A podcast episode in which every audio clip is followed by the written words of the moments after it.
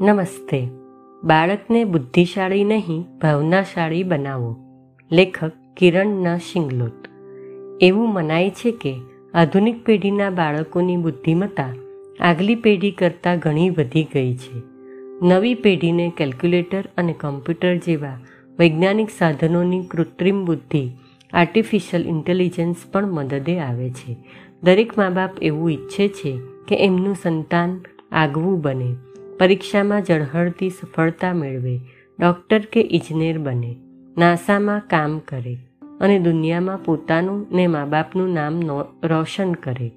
બાળક નાનું હોય અને ભાખોડિયા ભરતું હોય, ત્યારથી જ મા બાપ એની અંદર બુદ્ધિના ચમકારા શોધતા થઈ જાય છે. પણ માત્ર બુદ્ધિશાળી હોવું પૂરતું નથી.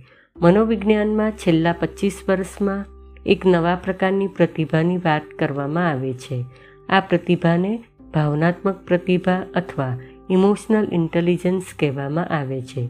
દક્ષિણ આફ્રિકાના મનોવિજ્ઞાની રેવ્યુન બાર ઓન આ ઇમોશનલ ઇન્ટેલિજન્સ શબ્દના જનક છે, પરંતુ જ્હોન માયર અને પીટર સેલોવી નામના બે અમેરિકી મનોવિજ્ઞાનીઓએ ઓગણીસો નેવુંમાં ઇમેજિનેશન, કોગ્નિશન એન્ડ ઇન્ટેલિજન્સ નામની જર્નલમાં એક શકવર્તી લેખ પ્રગટ કર્યા ત્યાર પછી દુનિયાનું ધ્યાન એના તરફ વિશેષ રૂપે આકર્ષિત થયું છે.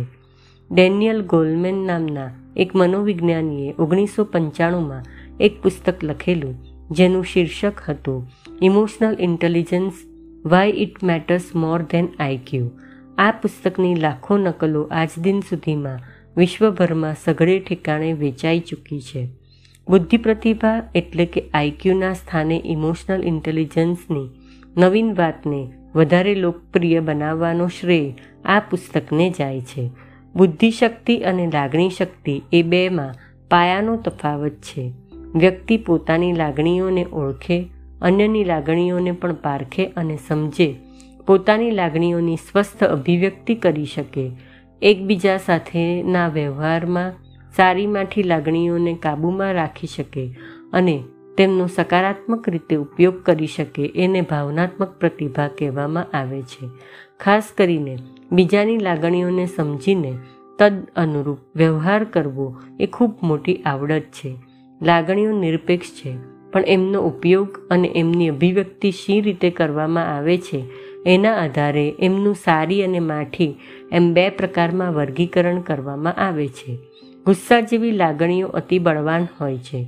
એના પર કાબૂ રાખવો અત્યંત કઠિન છે.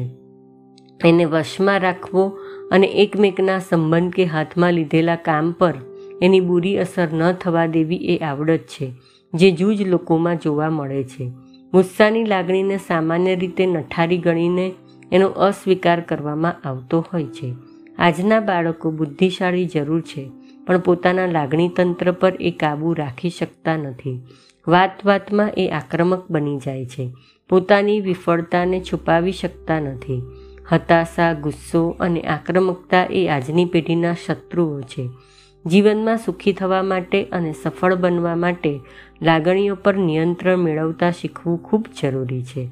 વાત માત્ર પોતાની લાગણીઓ પૂરતી મર્યાદિત નથી.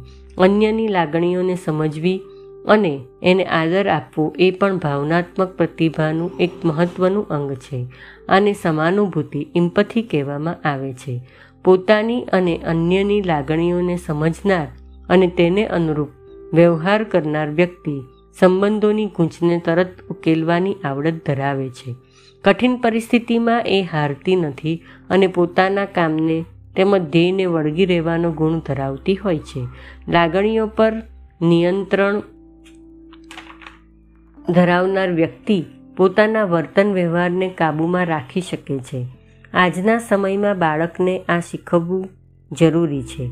એ કેવળ પુસ્તકીય કીડો બને તે ન ચાલે.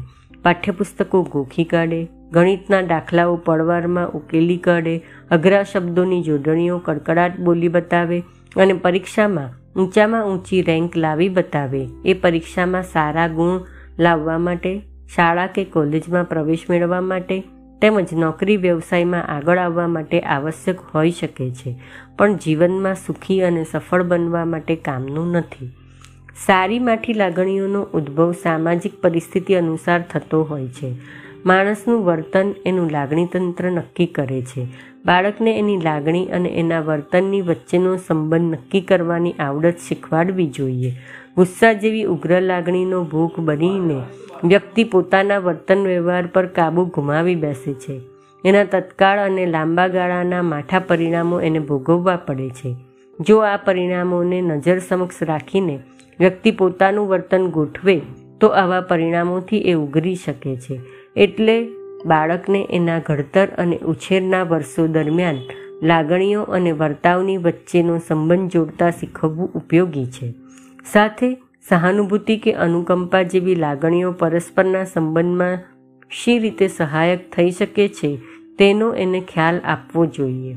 દાખલા તરીકે, બાલવાડીમાં જતા ચાર વર્ષના બાળકને જો ધ્યાનમાં આવે કે એના ક્લાસના અન્ય કોઈ બાળકનું મોં પડેલું છે અને એના ચહેરા પર દુઃખ ડોકાય છે, તો એને સાંત્વના આપી શકે છે, એના માથે હાથ મૂકી શકે છે અને બીજા દિવસે મિત્રના ચહેરા પરનું દુઃખ દૂર થયું ને ખુશી પાછી આવી કે નહીં, એની ખાતરી કરી શકે છે. આ ગુણ સહજ નથી. બાળકની અંદર તેના મા બાપે કેળવેલો હોય છે. સંવેદનશીલતા અને લાગણીશીલતામાં તફાવત છે. કોઈનું દુઃખ જોઈને હૃદય દ્રવી ઉઠે, અનુકંપા પેદા થાય તે સંવેદનશીલતા છે. બાળકમાં આ ગુણ ઇચ્છનીય છે. પણ નાની નાની વાત પર માઠું લાગી જાય. આંખમાં આંસુ આવે અને રીસ ચડી જાય. તે લાગણીશીલતા કે લાગણી વસ્તા છે. આ ગુણ નબળાઈ સૂચક છે, પણ બીજાનું દુઃખ જોઈને રૂવાડું ન ફરકે તે ન ચાલે. આવી વ્યક્તિઓને આપણે જાડી ચામડીના ઇન્સાન કહીએ છીએ. જે બાળકો શ્રીમંતાઈમાં ઉછરે છે, તે આવા બની શકે છે. ચીજ વસ્તુઓની વગર માંગે છોડ થાય તો તે બાળકને સ્વકેન્દ્રી અને સ્વાર્થી બનાવી મૂકે છે. સમાજમાં અનેક બાળકો અભાવની પરિસ્થિતિમાં ઉછરી રહ્યા છે. આનો બાળકને ખ્યાલ આપવો જોઈએ. જરૂરિયાતમંદ બાળકો અને વ્યક્તિઓને મદદરૂપ થવાનો ગુણ દરેક બાળકમાં નાનપણથી જ કેળવવો જરૂરી છે. સંવેદનશીલતા અને લાગણીશીલતા એ આપણા મોટા મગજના જમણા ગોળાર્ધનું કાર્ય છે. છોકરાઓની સરખામણીમાં છોકરીઓ વધારે લાગણીશીલ અને સંવેદનશીલ હોય છે. ગણિત અને વિજ્ઞાનના ક્ષેત્રમાં નામના મેળવેલી વ્યક્તિઓ ઘણીવાર સામાજિક સંબંધો અને લાગણીઓમાં નબળી હોવાનું જોવા મળે છે. વિજ્ઞાન અને ગણિત તર્ક સાથે સંકળાયેલા વિષયો છે. તર્ક સંબંધિત કામગીરી આપણું ડાબું મગજ કરે છે. બાળકોની પૂર્વ પ્રાથમિક શિક્ષિકાઓ જમણા મગજથી પ્રેરિત હોવી જોઈએ, જે એમની સાથે લાગણીથી કામ કરી કઢાવી શકે. પિતા કરતાં માતા બાળકની જરૂરિયાતો અને લાગણીઓને વધારે સારી રીતે સમજી શકે છે. બાળકની નાની અમથી તકલીફ જોઈને માતાની આંખોમાંથી આંસુ નીકળી આવે છે, જ્યારે પિતા બાળક સાથે કઠોર વર્તાવ કરી શકે છે. માં આવું ન કરી શકે. બાળકને ભૌતિકશાસ્ત્રી ગણિતજ્ઞ કે સંશોધનકાર બનવાનું હોય તો એના ડાબા મગજનો વિકાસ થાય તેવી પ્રવૃત્તિઓ આપવી જોઈએ. સેલ્સમેન, સંગીતજ્ઞ કે ચિત્રકારો જમણા મગજથી કામ કરનારા છે. સામાજિક ઉછેર અને શાળા શિક્ષણ દરમિયાન બાળકોની અંદર રહેલી કલાત્મક ક્ષમતાઓને કચડી નાખવામાં આવે છે. આવું શિક્ષણ એમના જમણા મગજ માટે પોષક નથી. દરેક મા બાપ પોતાના બાળકને ડૉક્ટર કે ઇજનેર બનાવવા ઈચ્છે છે. તે સંગીત કે કળાના ક્ષેત્રમાં નામના કાઢે એવી મહત્વાકાંક્ષા મગજના સમયમાં જોવા મળતી નથી. વિજ્ઞાનને અને લાગણીતંત્રના સ્વાસ્થ્યને સીધો સંબંધ નથી.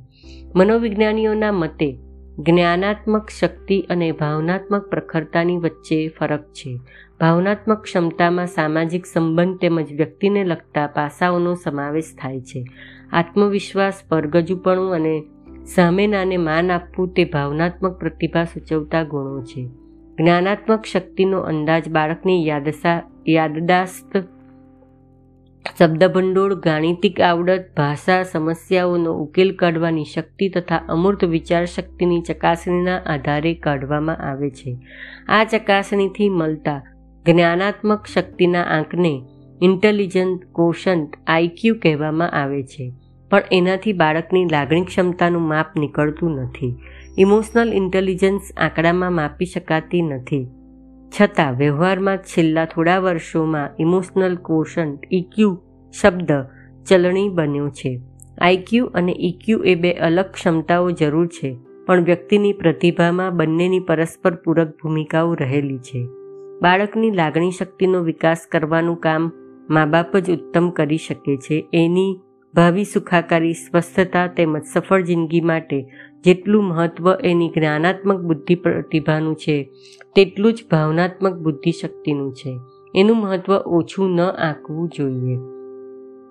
બુદ્ધિશાળી મા બાપના સંતાનો લાગણીતંત્રનું નિયંત્રણ ન પણ શીખી શકે. બાળક સાથે અત્યંત કઠોર કે તોછડું વલણ ધારણ ન કરાય. બાળકને મા બાપે પોતાના નિર્ણયો જણાવવા જોઈએ, એના કારણો સમજાવવા જોઈએ. એમને સ્વતંત્ર બના, બનવામાં સહાયતા કરવી જોઈએ, જાત નિર્ણય લેતા કરવા જોઈએ, પોતાના કાર્યો અને નિર્ણયો માટે જવાબદાર બનાવવા જોઈએ. ઘરમાં, સ્કૂલમાં અને સામુદાયિક સ્તરે જવાબદારીઓ સોંપવી જોઈએ. એને જરૂરિયાતમંદોના સેવા કાર્યમાં જોડવું જોઈએ. આનાથી એ સ્વતંત્ર બને છે. એનો આત્મવિશ્વાસ વધે છે. તેની અંદર આત્મસન્માનની લાગણી પોસાય છે. એની કલ્પના શક્તિને પ્રોત્સાહન મળે છે. એની અંદર સમાનુભૂતિ અને સામાજિક અનુકૂલનના ગુણો કેળવાય છે. આ સઘળા ગુણો ભાવનાત્મક પ્રખરતાના પોષક છે. મા બાપ તરીકે બાળકની નકારાત્મક વર્તણૂકને વધારે પડતું મહત્ત્વ ન આપો. એને બદલે એના સારા ગુણો અને વર્તનની કદર કરો. એની સિદ્ધિઓને વખાણો. એને એની સફળતા, નિષ્ફળતા, સારી કે માઠી લાગણીઓ વ્યક્ત કરવા માટે પ્રોત્સાહિત કરો. કોઈ હિસાબે એને એની લાગણીને દબાવવાની કે સંતાડવાની કુટેવ ન પાડો. એને એનો ગુસ્સો પણ સ્વસ્થ રીતે વ્યક્ત કરવા દો. આ માટે મા બાપ તરીકે ઉત્તમ ઉદાહરણ પૂરું પાડો. તમારી પોતાની લાગણીઓની પણ એમની સાથે ખુલ્લા દિલથી વાત કરો. આ રીતે જ એ બીજાઓની લાગણીઓને સમજતા, સ્વીકારતા અને એનો આદર કરતા શીખશે. લાગણીતંત્રની સ્થિરતા ધરાવતા બાળકો સંબંધોની ગૂંચ તેમજ જીવનની સમસ્યાઓને ઉકેલવાની આગવી સૂઝ ધરાવતા હોય છે. જીવનના પડકારો અને મુશ્કેલીઓનો સ્વસ્થ બની મુકાબલો કરવા માટે એમનું લાગણીતંત્ર સાબુત હોવું જોઈશે. કૂવામાં હોય તો હવાડામાં આવે. એ ન્યાયે બાળકની અંદર ભાવનાત્મક પ્રતિભા શક્તિનો વિકાસ કરવાની આકાંક્ષા ધરાવનાર મા બાપે પ્રથમ પોતાની અંદર આ ક્ષમતાની ખાતરી કરવી જરૂરી છે. જ્ઞાનાત્મક ક્ષમતા વારસામાં ઉતરી શકે છે. પણ ભાવનાત્મક પ્રતિભા તો બાળકની કેળવણીનો વિષય છે. અસ્તુ.